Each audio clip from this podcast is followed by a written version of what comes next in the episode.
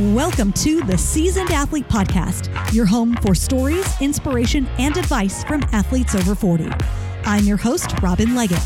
I'm a later in life athlete who became a roller derby skater in my thirties and a runner and obstacle racer in my forties. Now I'm an athletic aging coach who helps women over forty experience the massive life benefits that come with exploring your athletic potential at any age and any fitness background. If that fires you up, keep listening. Let's do this. In my years hosting the Seasoned Athlete Podcast, I've always been drawn to the stories of the later in life athletes, the weekend warriors, and the everyday people who choose to do extraordinary things. This week, I'm talking to one such athlete. Her name is Kath Pendleton, and she's an ice swimmer, which means she chooses to swim in freezing cold water.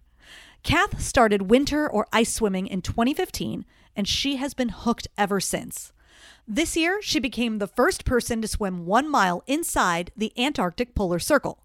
So, settle in for a story of an ordinary person achieving extraordinary things. Here's my interview with Kath Pendleton.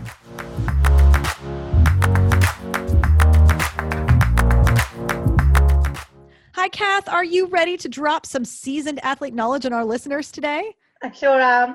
Wonderful. You are Kath Pendleton from South Wales. You're a single mom of two girls, and you're an ice swimmer, the first ever ice swimmer that we've had on Seasoned Athlete.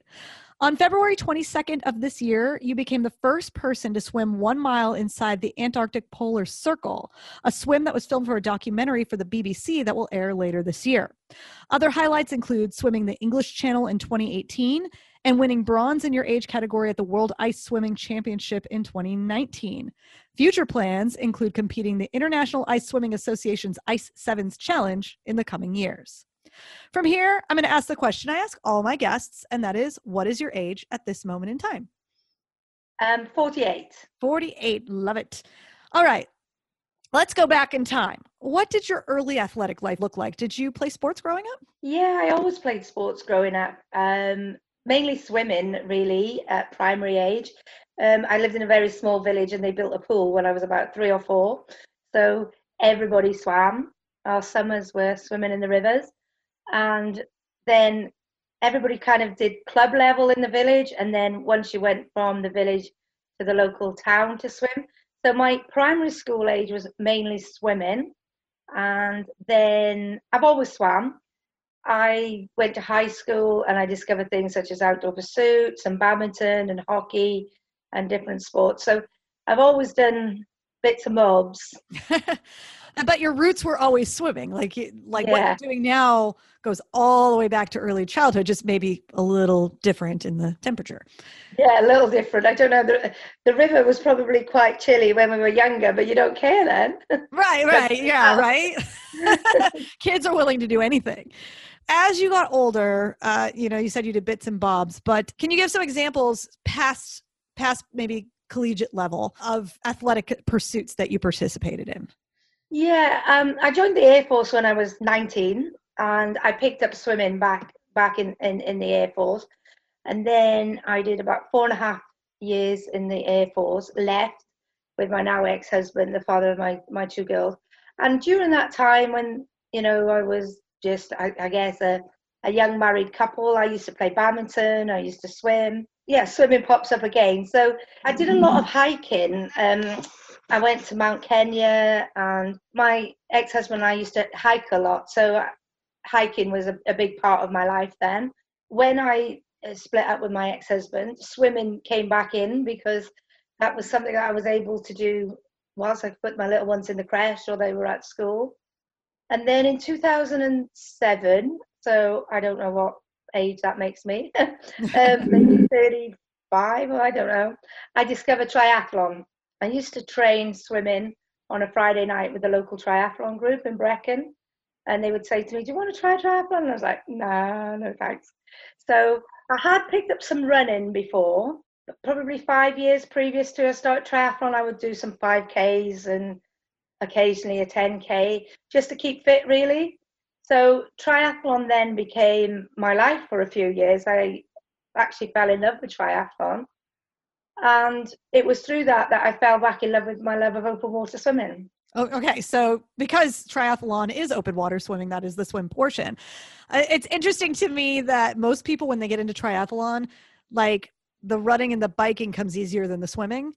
Usually the swimming is the scary part, but it sounds like for you, that was, it was flipped. It's like, I love the swimming. I've been doing this my whole life. Now I got to figure out these other things. How, how was that experience for you adopting these other sports when your roots are so deep in swimming?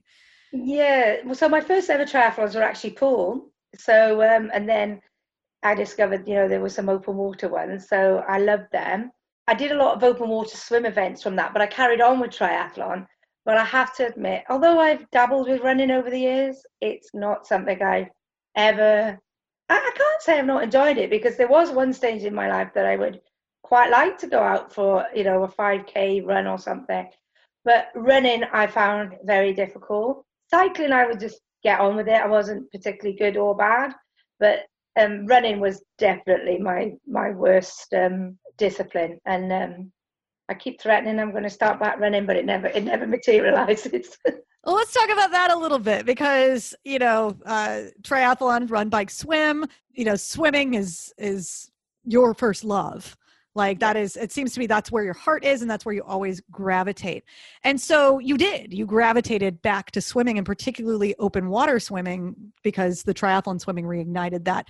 At what point and why did you end up going completely back to swimming and into open water swimming specifically? Yeah, um, in two thousand fifteen, I'd actually got to this point that I actually did really enjoy a, a sprint triathlon, and I was okay with the five K, you know, it wasn't so daunting. But I hurt my back. A, a series of things happened. Just one was pushing my bike up a really steep hill in the triathlon, and then something happened at work with lifting bikes. I was working as a cycling instructor at the time. By the end of August, mid-August, um, my back just went.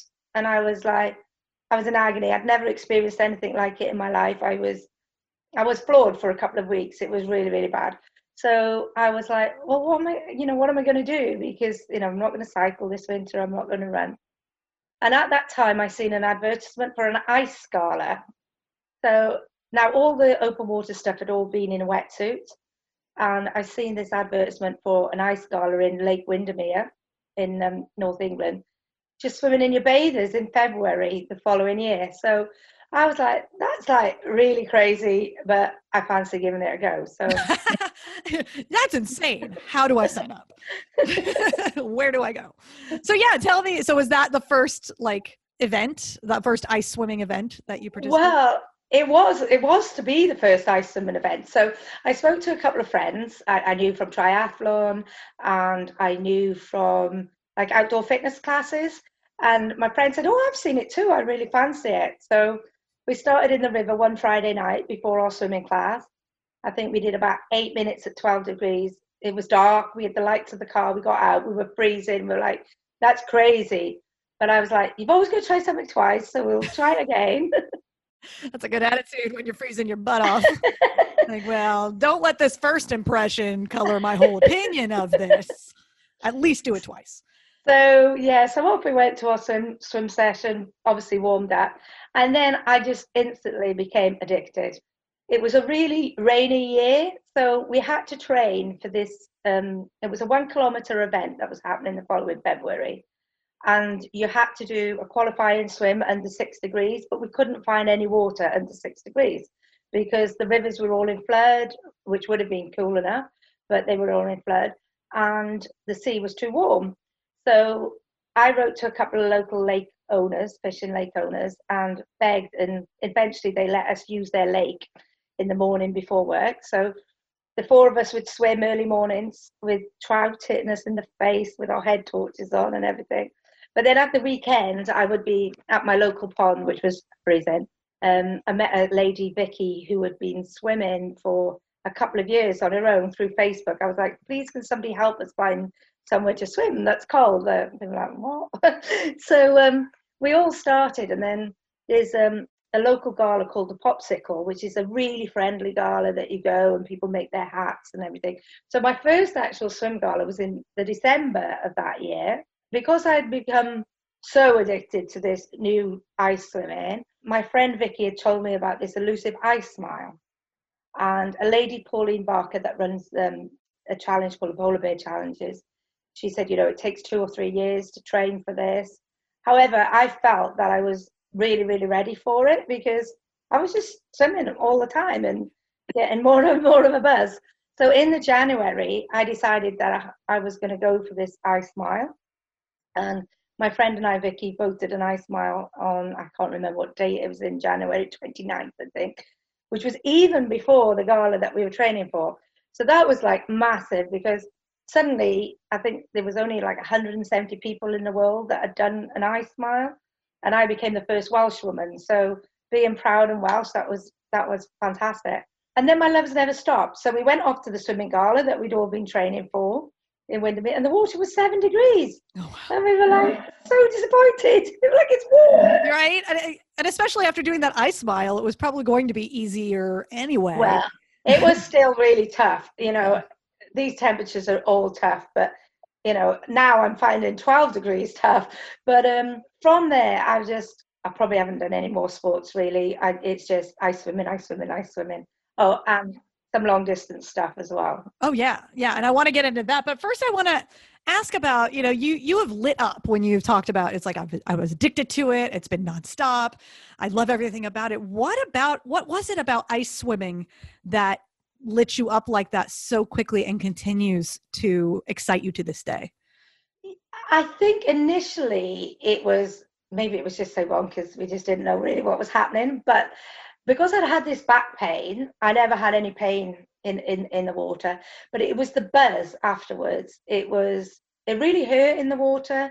And I remember people saying to me, you know, once it goes down half a degree, and it did really hurt, but the buzz that you got afterwards just stayed with us all day, especially when we were swimming early in the morning.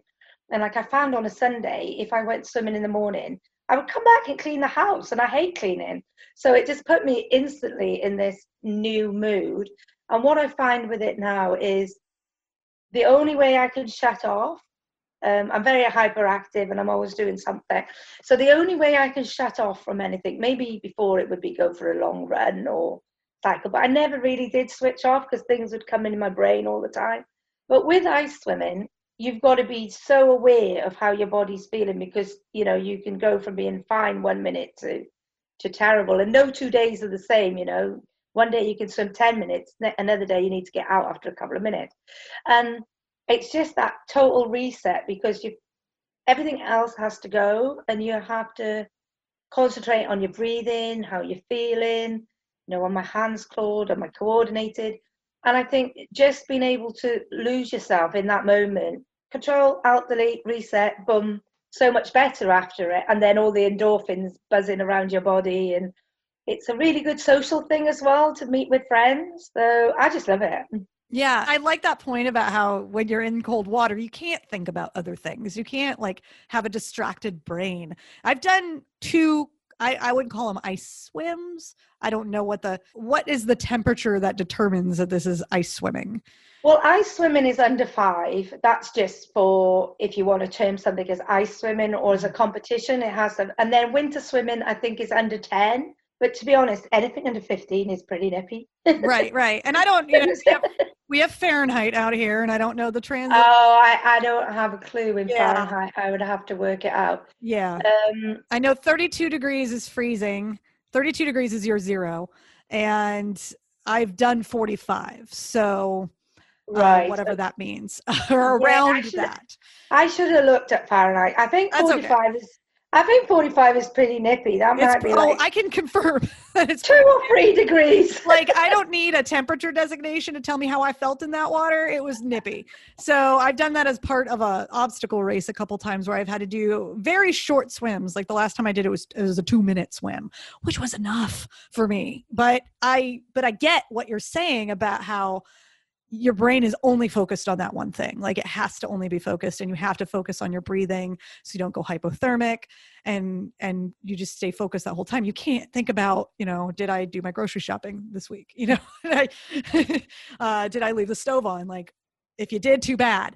because yeah. you got to focus on that swim. So I totally get that. Let's talk about um, the longer distance swimming that you briefly mentioned. How did you get into that and eventually find your way to swimming the English Channel? Yeah, that's a funny thing. So when I started the triathlon and I loved the open water swimming, I entered a few longer distance swims, like ten K mainly was the biggest. And then I did a seven mile swim. Um, I had a shoulder injury after that. It's sad, but yeah, but um, I was doing the ice swimming in the winter. So I love the winter. As soon as the winter comes, it's like, yay, happy Kath's back.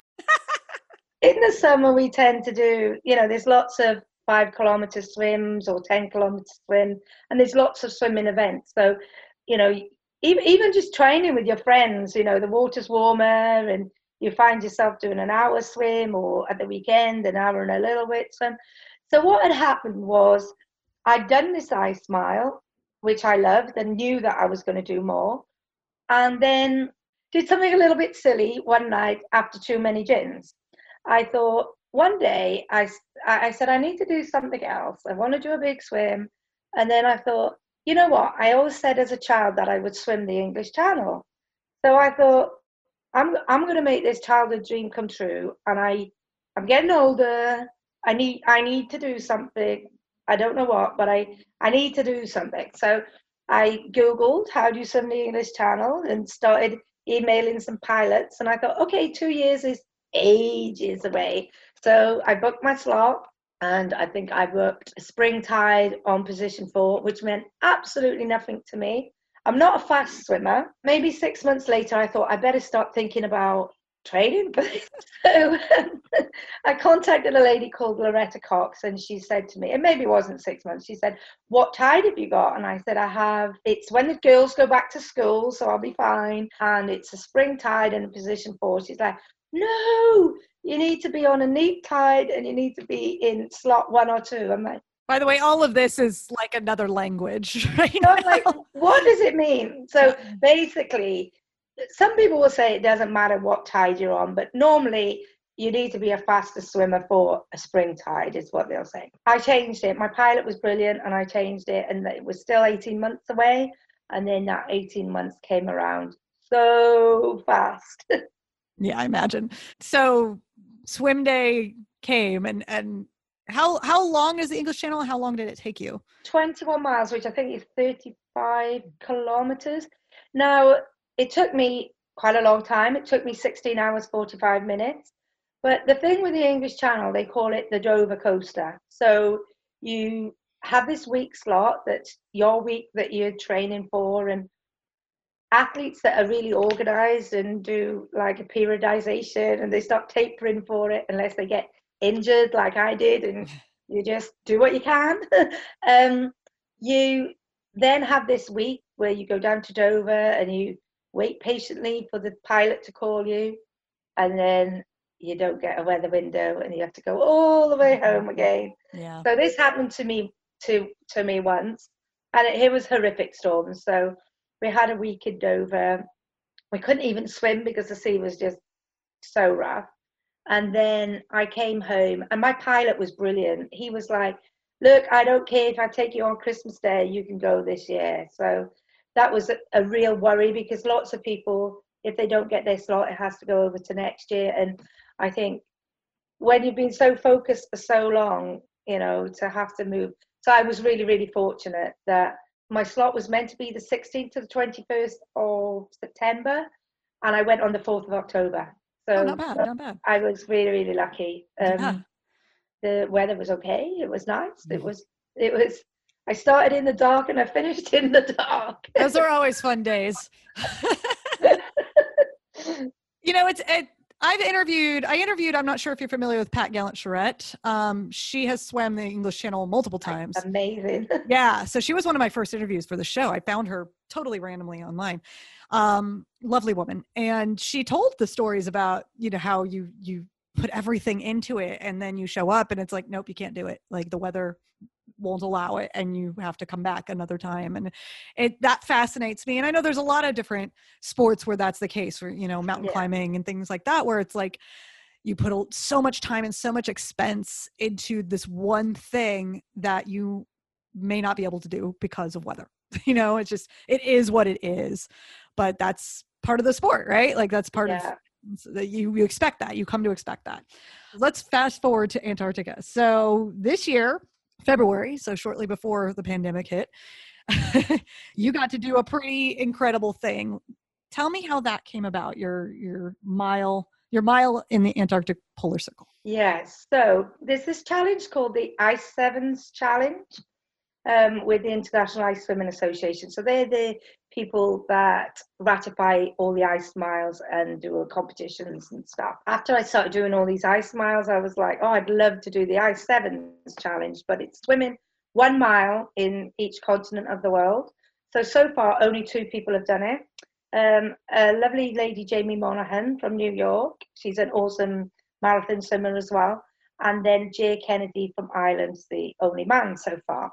So Jay was running a expedition to Antarctica, and I seen this advertised maybe three years ago, and it was going to cost a lot of money, and I don't have any money. So I said to him, I'm going to come on your trip. And he's like, have you got any money? And I was like, no, I got no money. So he's but like, I'm very charming, and you're going to let me.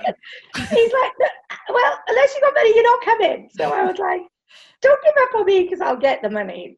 So this is where the real stroke of luck comes in. I have to tell you this because it, it it's how I got to Antarctica. So I was really lucky with my channel that I was doing it for two charities, SAFA and well, Welsh Hearts, that do community defibrillators. And I was a bit moany and bumping my gums on social media. Why won't anybody sponsor me? I sponsor everybody. So my plan was to raise lots of money through race nights, quiz nights, et cetera. And one of my friends says, look, I'll sponsor you. And then she phoned me at six o'clock the next morning and said, I've come up with the best idea in the world. I'm going to ask my company if they will sponsor you. And then you could, we'll pay for your channel, and then you can just concentrate on raising lots of money for charity. Happy days. This came off, and I raised, I think, eight thousand pounds between the two charities. Director of the company at the time, I told them all about my ice swimming. It's the ice. I was like, I love ice swimming. I'm going to swim the channel, but I want to go to Antarctica. So he said to me, if you can get across the channel, then we will consider um, sponsoring you for Antarctica. So I was like, no way. He was like, yeah, but get across the channel first. So during the channel, it was like so long. I was thinking penguins, penguins, penguins. Anyway, fast forward. I, from the channel, they agreed that they would sponsor me. And then I got really, really lucky with further sponsorship from Young Seafood, who have said that they will sponsor me for the rest of my ice miles. So um, Source Insurance sponsored me for the channel and part of Antarctica, and now Young Seafood are going to sponsor me for the rest of the channel. So I'm like, Jay, guess what? I can come. And he was like, I can't believe it. Nobody gets sponsorship. And I was like, I know, this is like the best year of my life. I'm coming. So he was like, okay, so only a few of us can do an ice mile, and then some people will do a kilometre and some people will do shorter. So it was a really, oh, um, oh, and it was a really long journey there. But something else amazing happened. The B B C found out about my story, and the B B C decided that they wanted to follow me in the year on the lead up on my swim in Antarctica, and they were able to come with us and film it. Um, I haven't seen any of the footage yet, so I can't wait to see it. This person from Wales, just Kath, who likes swimming, has all this luck happening in one year. We go to Antarctica. It was a really long journey down there. It was horrendous through the Drake Passage. And then we get there, and the plan was always that only Jay was going to swim inside the Antarctic, and because you have to get really special permissions, and it takes lots and lots of organising. And then the rest of us would swim off the beach parallel to shore. But because of weather and stuff, see, weather plays a game in everything. Right? I mean, it's an un- you're, you have chosen a sport that is reliant upon unpredictable weather. It's part of the game. So what happened was, um, during the passage down there, Jay said, we all three of us are going to have to do our ice mile inside the Antarctic Circle because we need so many days so everyone else can swim. I was like, okay, what does that mean? It's like, you're going to swim like out in like the open sea. I was like, okay. So it was the night before the swim. I was so nervous. I, I couldn't even speak. I was just like, couldn't speak. And then it was Kathy going second, Jay's going first, and Paul's going third.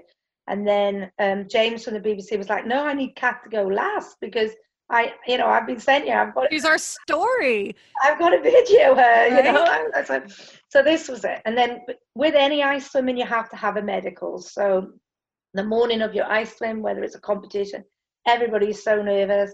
You have to have your blood pressure taken. So it's white coat syndrome. Your blood pressure's through the roof. Your nerves are shot. Both Paul, myself, and Jay, our blood pressure was too high. It's like, go and lie down, relax. Like, how do you not have high blood pressure? Oh, yeah, because I'm shortly before get... doing something like that. Like, that, that doesn't seem like, you know, I know, I know. fair then... grounds to do that. So Jay hadn't been very well. He'd had a chest infection. So he said, you know what, I'm not going to swim. It's not safe for me to swim. And then all of a sudden it was like, Kath, you go in. You're next. So I was like, what? They were like, yeah, you're first. I was like, okay. So it's a good then, thing you're so go with the flow. Okay. You get shoved into those situations. Okay. So um, on the boat, it wasn't a very big boat. There was about eighty passengers on the boat. So every time they spotted whales or anything, they would shout which side they were on, and the whole boat would run to one side to see what it was, or run to the other side, or the front or back. And I'm sitting there in, in my robe and just really trying to zone out and thinking, I've been talking about this for three years and they're filming me and people have sponsored me and I've trained so hard. And it was just, my mind was like all over the place. And then everybody shouted, orcas! And I'm like, okay. So my swim route was to be to an iceberg and back. Um, it was four hundred meters there, four hundred meters back. So I would do that twice, mm-hmm. and then I would finish, and then the next person would go. Anyway, just before I was to go to this iceberg, a pod of, I don't know, about twenty orcas decided to pass by. So they Which were is, like... In any other circumstance, it would be really cool to see, but right now it's very inconvenient. And my friend was like, are you going to come? I was like, no, thanks. He said, they're just big fish. So basically... that meant that I couldn't swim there. We had to wait for them to pass. And what happened then was, it was like, you can still swim, but you have to swim one mile back to the boat because the ice was all disturbed, and they were worried that if I swam to the iceberg, that these ice, floating ice would move in front and I would be trapped. Mm. So I was like, okay. Okay. Okay. Okay, so off we went, and and the crew on the boat and the team, like, ice swimming is just just a team sport, you know, you've got to have a massive team. So the the lady on the boat was so reassuring. She was like, look, I was petrified that I was going to get taken by a leopard seal. I don't think I was too bothered about orcas. I just had this vision of a leopard seal just I had a very specific fear. Taking me away with orcas. No, they don't say hello. So Um, she was like, look, we won't let anything get near you. If anything comes near you, you're out, you're out of the swim. So off we go in the little rib, and then there was icebergs everywhere. It was beautiful. They stopped at this massive iceberg, and I was like, oh, okay. Started getting my clothes off, and they were like, what are you doing? And I was like, getting ready to swim. And they were like, we're halfway. And I was like, that's a really long way. So I oh, thought the smile so- was shorter. So, yeah, so the time came, plop, I went in the water. And again, like the Channelson, it's just self-talk all the way, you know. I was just, and that being able to block things out was just the best thing ever, because every time it, it was so clear, you could see everything. So if something was going to come and say hello, I was certainly going to see it. it, it but um, it was the most amazing swim ever. I got to about halfway and I thought, my arms are really tired because I had trained so hard, but I hadn't trained much more than a, a mile because it's too cold. Right. Um, and then I had to have a serious word with myself about halfway and was like, you swam sixteen hours, forty-five minutes in the Channel, just put your head down and swim. But yeah, the, you know, the feeling of accomplishing something that you've trained and said for so many years that you're going to do, it was just amazing. And then to have the B B C covering it for you. I know, I can't wait to see it. Yeah, so, and then they covered the whole year leading up as well? Yeah, so the reason they, they, they it was just a stroke of luck. The company that was sponsoring me, Source Insurance, had told James about this, and it just happened that he was doing a project that he was doing some small programs on people that ordinary people doing extraordinary things. So he was filming some other people doing different sports, and um, his wife told him about this mad swimmer, and he was like, oh, I need to meet her.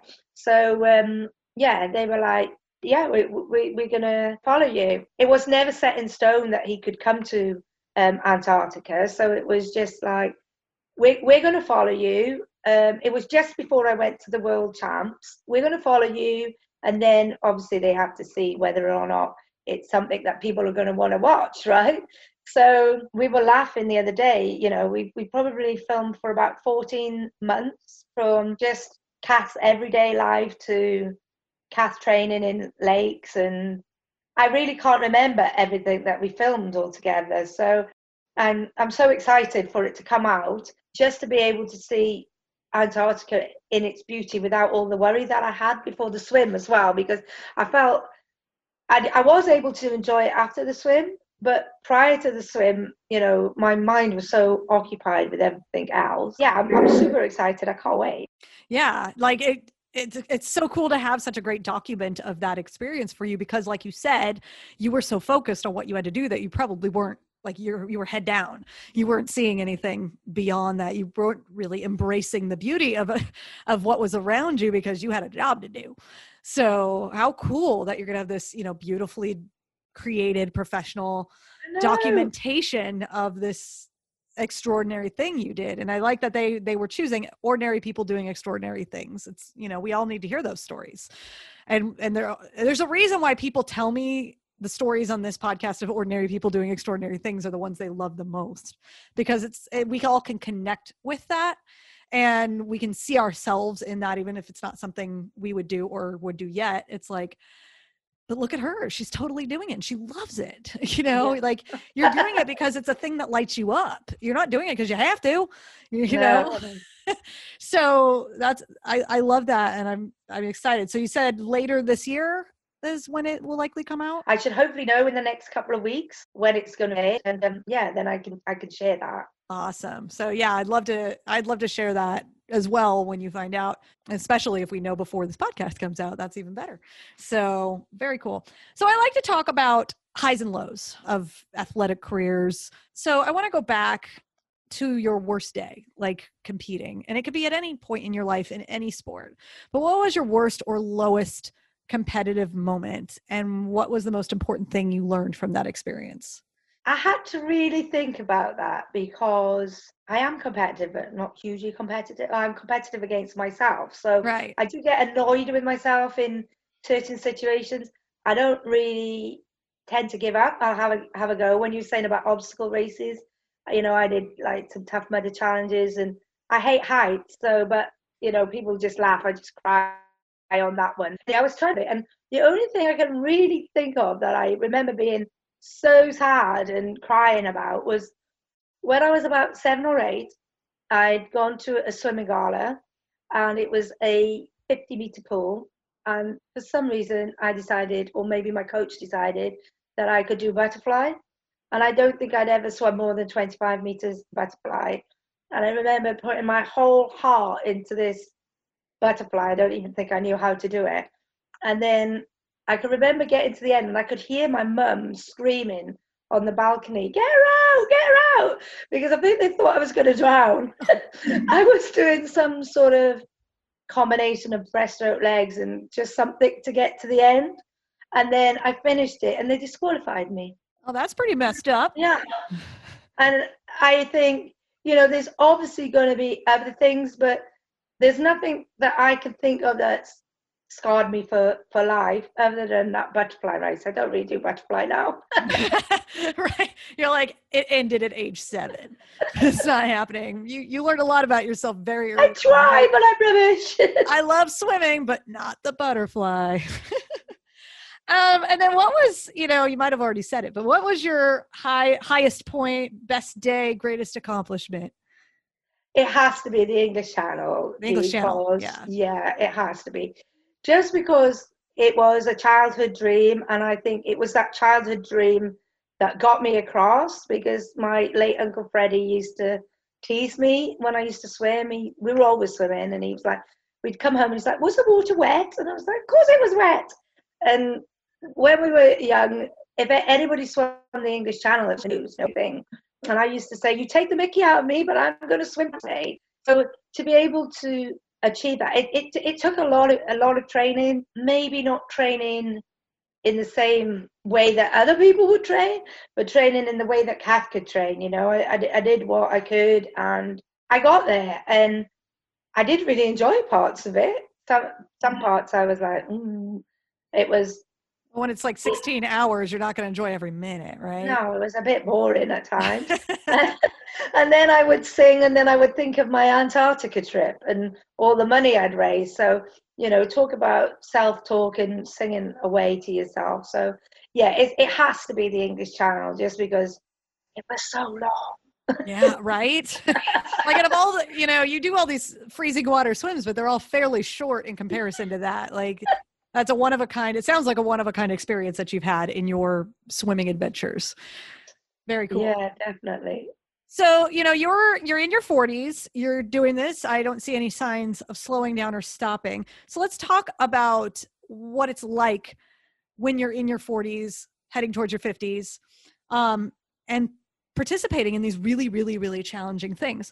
What types of unique challenges do you face at the age you are now doing what you're doing? For me, my biggest challenge is I'm lazy. So I would like to, I, I would like to be faster. So I know that getting older, I need to be doing some strength training, and I, and I need to be, but I will find any excuse to go swimming rather than the gym. So that, so a challenge for me is that I think you can wing stuff a lot when you're a lot younger, but as you get older, the challenge is, you know, you, you, you have to keep training. And I probably think if I did some more pool training and strength training, I would be a much faster swimmer. But then I always come back to, I don't think I, w- I will compete. You know, I think everything that I do in ice swimming now will probably only be because I want to go and swim another ice mile in another country.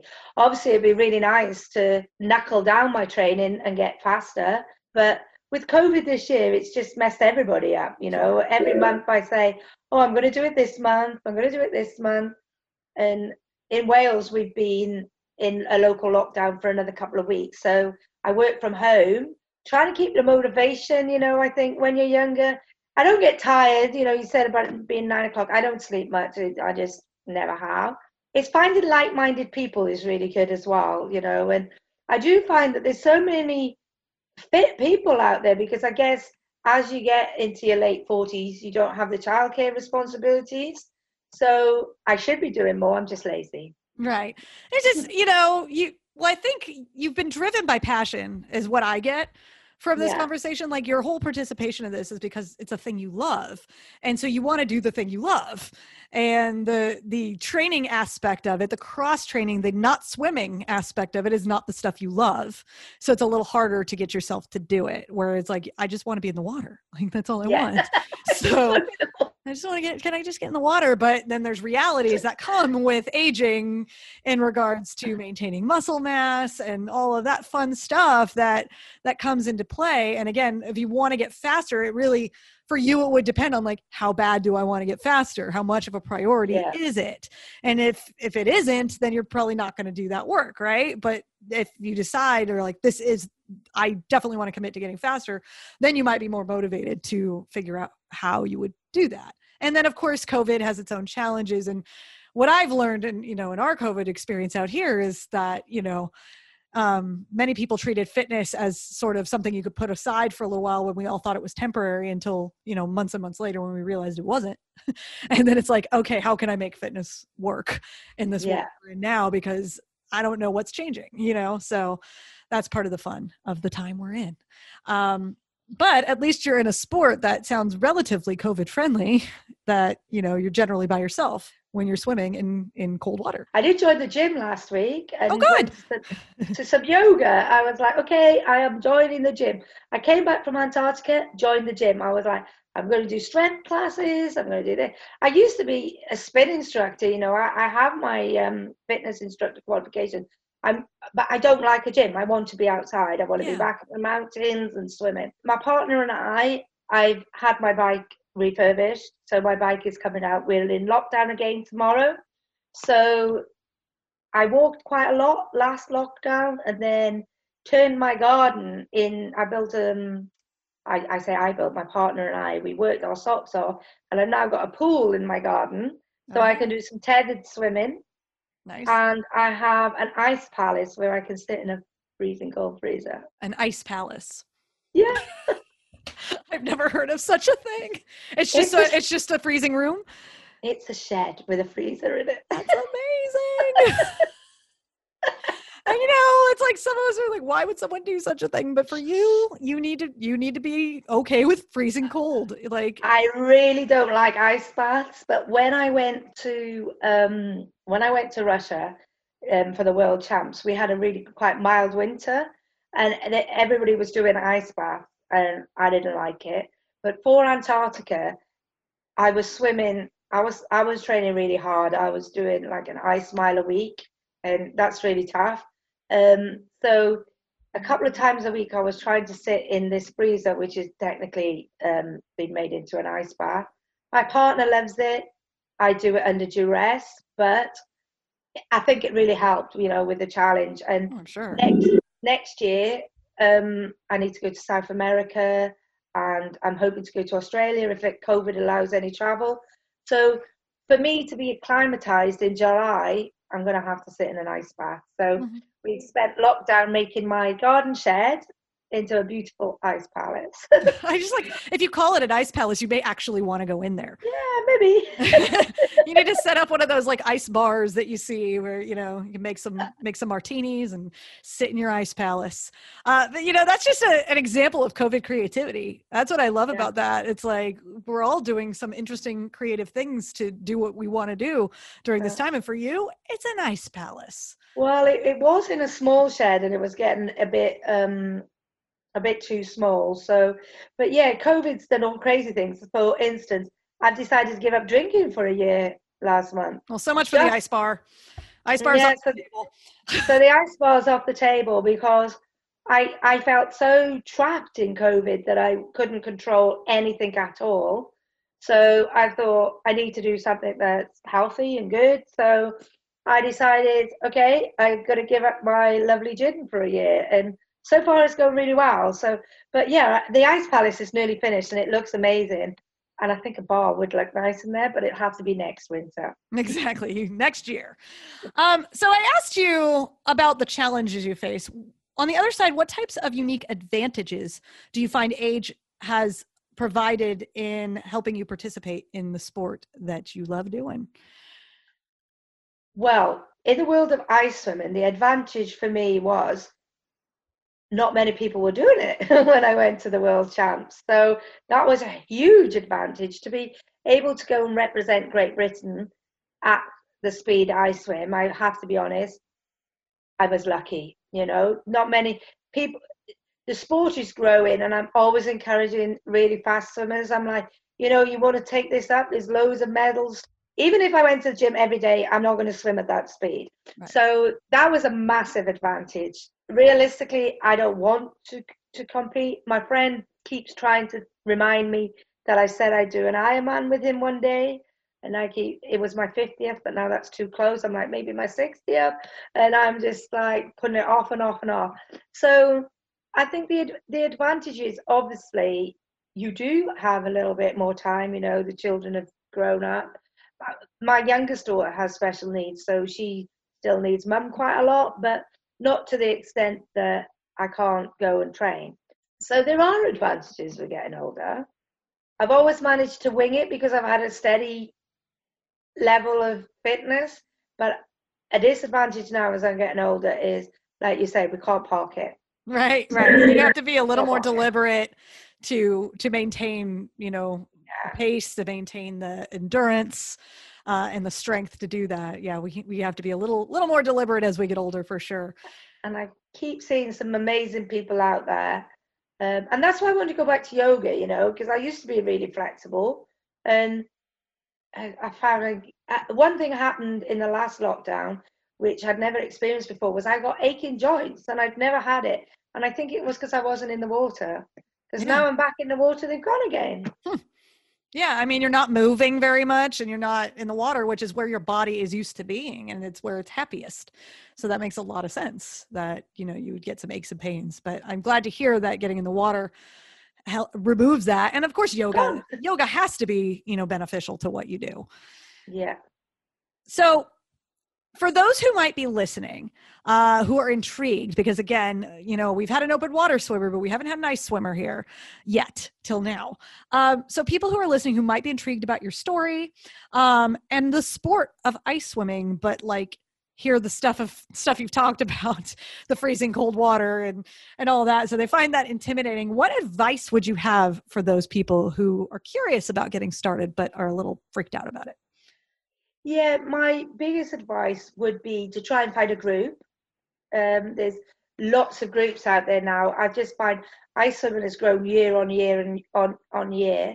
And, you know, throughout the world, um, when you go to these competitions, there's people from, you know, all the countries of the world that are doing it. So if somebody was to go on social media and maybe look for an ice swimming or a win- it's a winter swimming group, you get lots of groups that are just different. Dipping groups, and lots of people start with dipping and some people stay with dipping. Dipping is like, is dipping like polar bear plunge type things? Yeah. Or like getting or, in the know, water? Well, they, they will get in, but maybe only swim for a couple of minutes. Some people still wear wetsuits. Some people wear bobble hats. Some people wear bathers and gloves and booties. But that's the joy of ice swimming um, and winter swimming, is that you get people of all shapes, sizes, all ages, all varieties of what they're going for. Some people just want to do a couple of minutes, get out and enjoy the coffee and cake, you know. And then you've got people that are training for something specific. And it's all about safety. I mean, you know, I, I flippantly said about temperatures, but, you know, I started in twelve degrees and I came out absolutely frozen. You've got to be so careful. And I would say get get some advice. There's people that do introductions to it, or you've got the Outdoor Swimmer magazine, which is sold worldwide, and you can access that online. And there's loads and loads of information out there. And my biggest thing would be just start very slowly, and you know, get out when you when you're okay. You know, we're talking somebody doing it for the first time. It's like a, a polar plunge. It's in and out. You know. Oh yeah. The safety aspect of it, because it's after the swim, you know, the after drop and stuff. Um, yes. But yeah, I'd say try it, and you never know, you might be addicted like me. Right, right. You may find your new passion. You never know. And yeah, you're you're right about it's like sometimes it's not the part in the water, it's the part after the water. That's that was yeah. my experience last win- last fall. Went in the Spartan race, where it's like I was in the water for two minutes, but the hardest part was the mile I had to run after because my yeah. hands were frozen um, and getting used to that feeling. So yeah, it's it definitely is not something to be taken lightly, but you never know what's going to light you up. And I talk all the time about finding your joy, find your joy, find that thing that oh, lights you I've, up. It's clear I've that's what it is with yeah. you. Yeah, yeah, definitely. So you could uh, the ice. What is it? The Ice Seven, right? The Ice Seven yeah. Challenge. Um, is that, that's your primary plan for the? That's my plan now, because I've been really lucky to have this sponsorship for another year. So um, I was planning on Russia in January, but that's gone out of the window at the moment. So that's going to be moved to later in the year. Um, Canada or U S A, I'm I'm not sure yet. We who will have us first with COVID? I don't know. Right. Sounds um, like you have to be fairly flexible because of the COVID restrictions. Yeah. Like, re- I will um, go to the place that will let me go there. Yeah. Who will have me? Right. Who will let me in? But um, I have a good friend, Nikki Pope, that's doing it as well. Um, so we're going to try and do the rest of the swims together just to reduce costs. Um, we did our Africa mile together in Morocco. and we had great fun. So, and it's just really great fun to go to the competitions as well. There's the international ice swimming ones, which are under five, but then you've got winter swimming, which is under ten, and shorter distances. And I've been told they're really good fun. So I'm going to try and explore some of those this this season. But saying that, there's hardly anything on this year because everything's being cancelled with COVID. Yeah, that's the unfortunate thing. But hopefully you'll get an opportunity to at least, you know, visit these places and do these swims, even if there's not sanctioned competitions. You know, you can get out there and get in the water one way yeah. or another, right? Um, so before we wrap up today, I always like to ask my guests on the show, um, if you could leave us with one parting piece of wisdom, what would that be? Always do something twice. You you said it early and you said it again. Always try something twice. So if you do something one time and you're like, I don't like it, try again and then make a decision. I did it with bungee jumping and I hated it. And the second time. You hated it the oh, second time? I hated time? it. I okay. cried my eyes out the first time. So I did it a second time, and I cried my eyes out the second time. And then you know. And then and you I know. don't like it. Yeah, this is off the table. But again, like the swimming, it's like the first time, I, eh, I wasn't sure. Second time, yeah. So, true. you know, you never know. But I love that. Try some, try whatever you're going to try, try it twice. Then make yeah. a decision on whether or not. Especially with the ice swimming, because, you know, it's such a strange thing really to do, to strip off and go into freezing cold water. So, you know, when you come out the first time, you, you're actually not sure if you enjoyed it or not. You so, mean time to process. Yeah. Mm-hmm. Yeah. And, and also the variables probably change from location to location, swim to swim, day to day. Yeah. You could have a completely different experience, right? So you, you can't just rely on one experience to tell you the whole story. Yeah, true. So if people want to learn more about you and your adventures, how can they do that? Okay, I'm Facebook is my main my main social media because um I was going to say because I'm old, but I think well, I'm just, t- that tends to be the case. But um, you do the one very... you prefer, but yeah, Facebook, according to the kids, Facebook is for old people. It's for old people, yeah. So I I'm Kath Pendleton on Facebook, and then I am on Instagram as Swim Kath Swim. And I'm on Twitter as Swim Kath Swim. I like that. Swim Kath Swim. Yeah, Swim Kath Swim. So I, I'm I'm on most social media. Facebook's probably where I put most stuff, but I'm really trying to do Insta because my Facebook is sort of kind of personal, everyday stuff as well. So so if people want to see the swimming stuff, so I'm trying to do Swim Kath Swim on Insta. And that's where I found you. So that works yeah. out. I found you on Insta and, that, and now we're here. So, you know, know again, I... you never know what'll happen.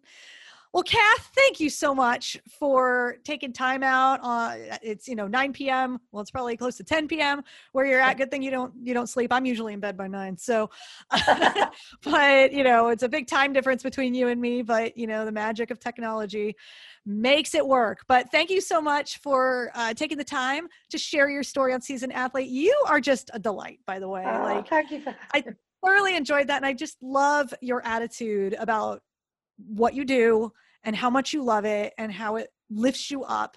And I think that radiates in how you told your story. So thank you so much for being on the Seasoned Athlete Podcast. Oh, thank you, Robin. Listen, working from home can be hard, and working out from home can be even harder. Figuring out when you can fit a workout in, what workout you should do, how often to work out, it can all be so stressful. And that's if you even have the motivation to exercise in the first place. That's why I put together the five must-do things to rock your at-home fitness and get the results you want, which you can download for free at robin leggett dot com slash guide. This guide will walk you through some simple action steps you can take to amp up your motivation and easily fit home-based workouts into your daily life. In turn, you will boost your energy, feel better than you have in a long time, and get back to crushing your goals. You can download the five must-do things to rock your at-home fitness and get the results you want for free at robin leggett dot com slash guide.